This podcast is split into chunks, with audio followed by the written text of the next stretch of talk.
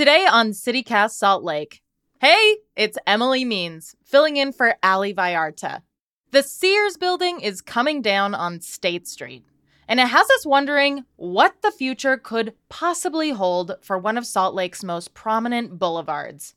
So, Ali dared to dream a little with Darin Piccoli, co owner of the Stateroom Music Venue, about a State Street with activated spaces and maybe, just maybe, slower traffic. It's Wednesday, November 2nd, 2022. I'm Emily Means, and this is CityCast Salt Lake.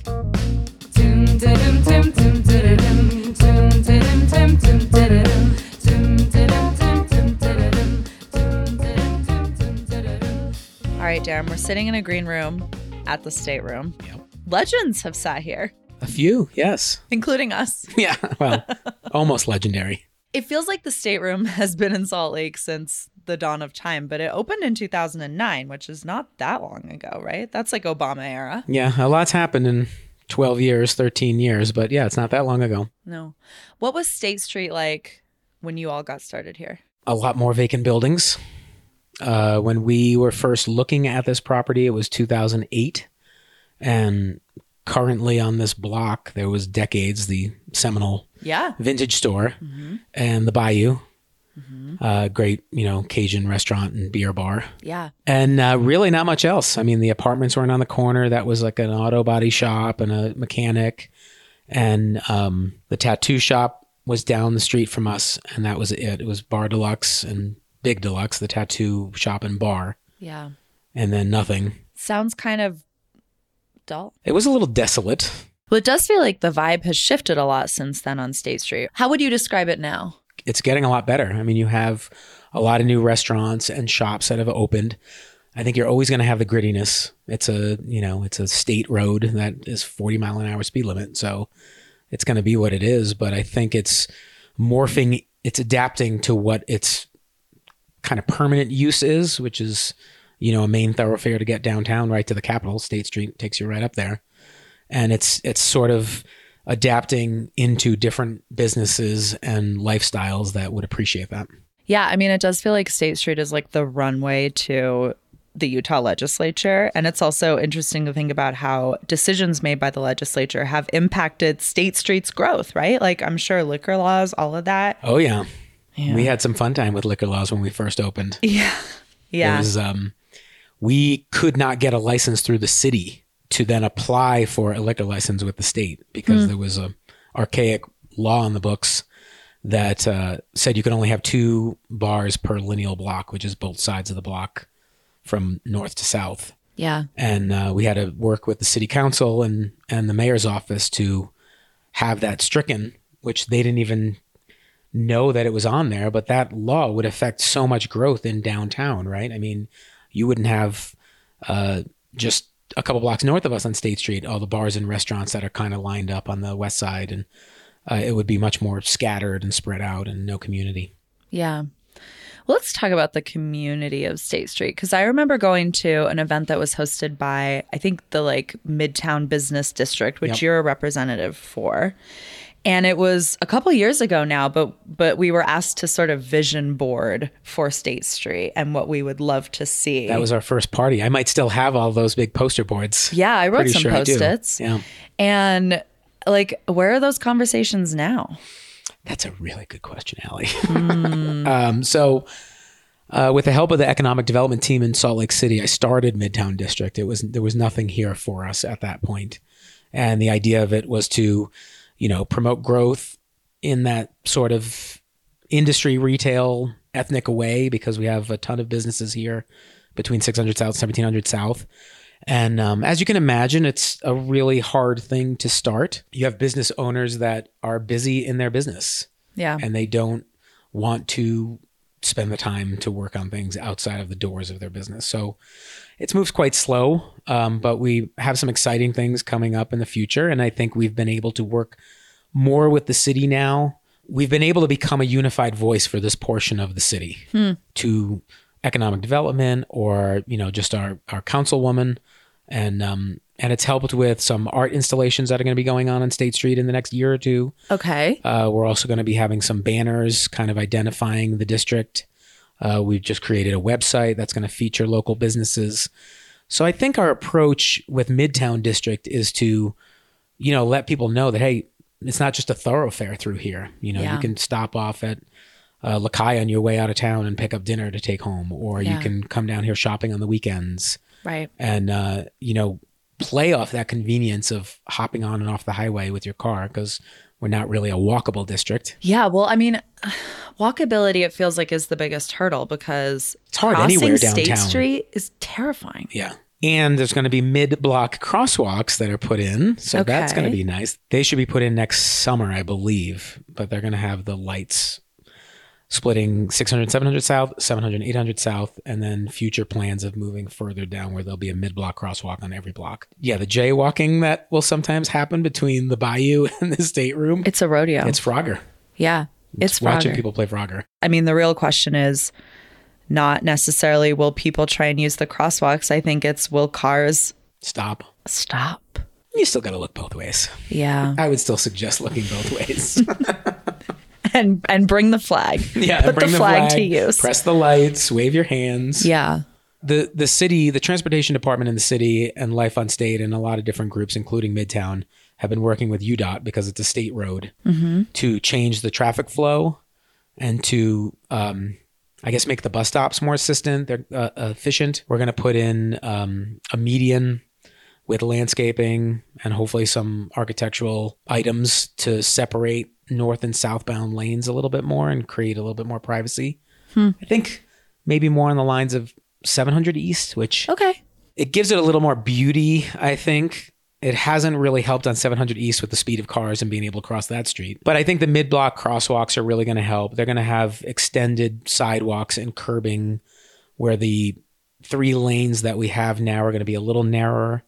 Uh, from what I understand, the slow lane is going to be like not a dedicated bus lane, but there's going to be a lot more activity in that lane with loading and unloading where people who really want to drive fast down State Street are going to be in the left lane and not even messing with the right side.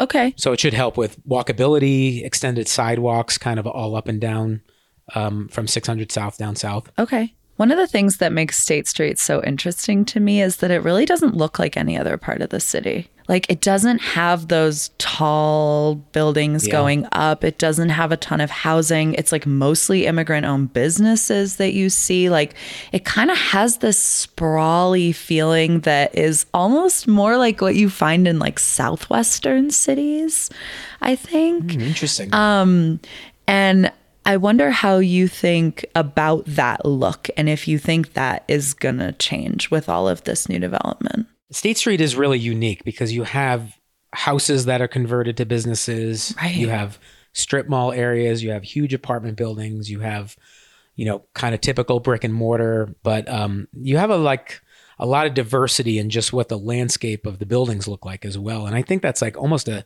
happy accident by the city because the zoning kind of all along State Street is a bit disjointed.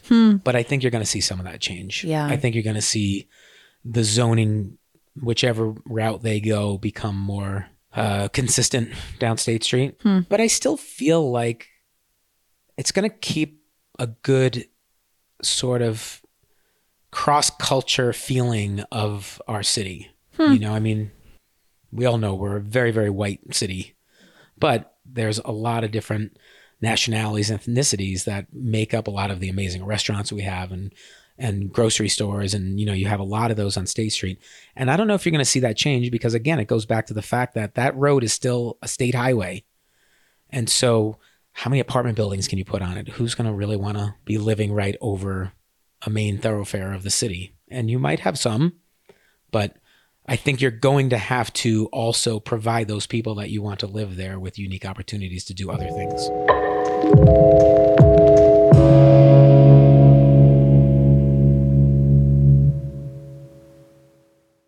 While we're on the note of development happening on State Street, I have to ask you because the wrecking ball is doing its job as we speak. Intermountain Yeah. has plans to build something. They won't tell us what yet. It's going to be some sort of hospital yeah, related gonna be a facility. hospital. How do you feel about a healthcare facility going in? Is that going to change the vibe? Uh, it's gonna. That's. I think it's gonna step us back a little bit.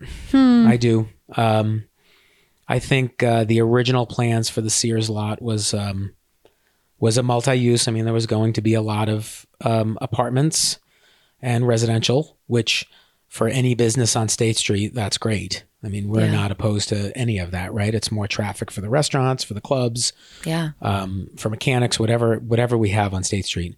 You know, State Street is it's the beast of the city, and you sometimes just have to roll with it Mm-hmm. and just grab its grab its tail and keep moving with it. And so I don't think IHC has firm plans yet Hmm. on what they're going to do there. If they're going to be aware of tying in maybe the surrounding block with something a little more interactive with with people, whether it's retail space or residential, I don't know. Um, I know the Midtown District is is working closely with them and talking with the city about it, and hopefully helping them direct it. But at the end of it, it's a it's a money game. Yeah. If they can't make sense of you know 500 square foot retail for people, and they can just put their headquarters in there, that's probably what they're going to do. Yeah. I mean, if I'm going to be walking across State Street, I'm glad there'll be a hospital close by.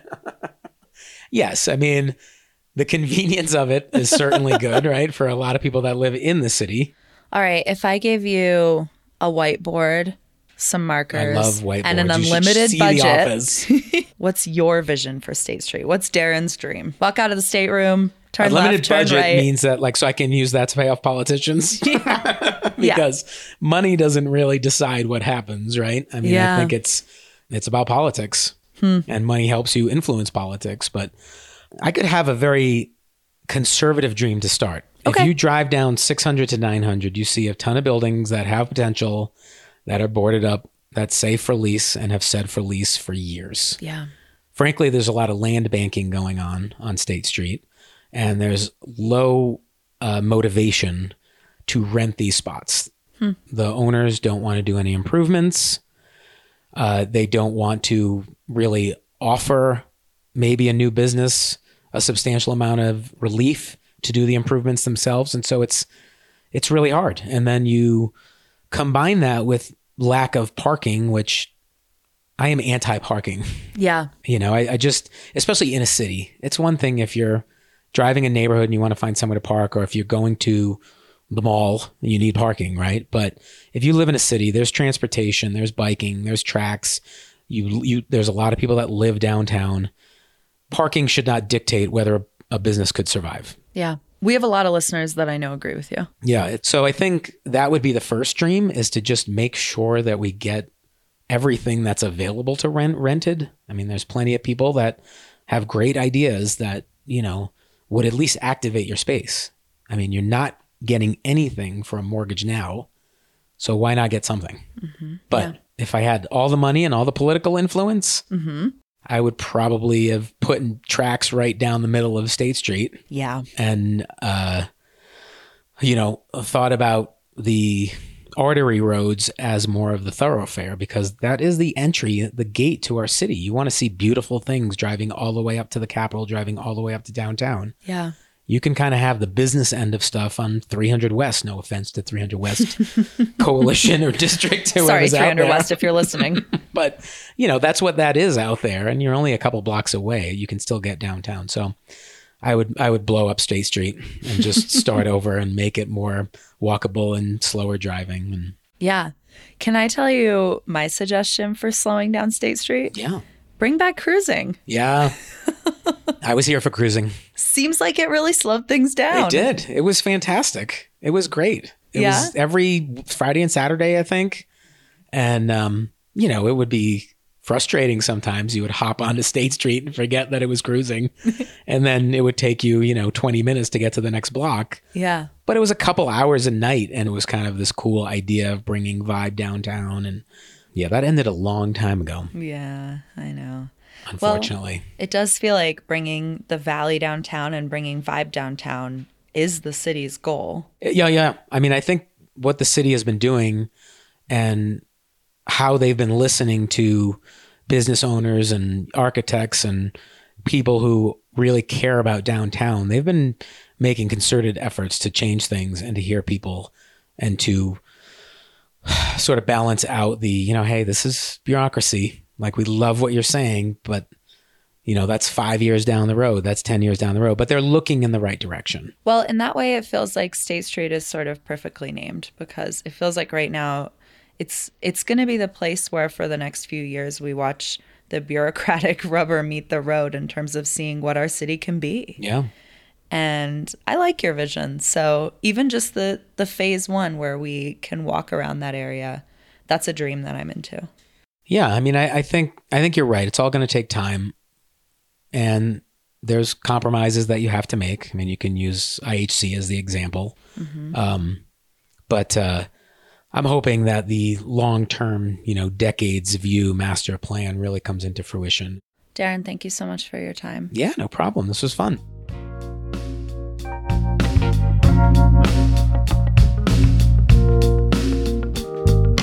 A little news before we go. You know those taco stands in the former Sears parking lot? Of course you do. Well, with the demolition of the old department store making way for whatever Intermountain Healthcare puts there, we are rightfully concerned about what will happen to our beloved taco vendors. So, I asked a spokesperson for Intermountain about the plan. The short answer is they're working with one of the carts, Tacos Don Rafa, to stay open while the demolition is happening. But they did have to make some adjustments for the sake of safety. Also, KSL.com reports the city says there is no reason for the taco cart to move, no matter what Intermountain builds there. They're essentially grandfathered into that space. So, hopefully, that puts our minds and hunger at ease. That's all for us today on CityCast Salt Lake. Did you learn a lot today? If so, you should subscribe wherever you get your podcasts. And tell your friends who are urban planning nerds or taco lovers to subscribe too. Thanks for listening. We'll be back tomorrow morning with more from around the city. Bye!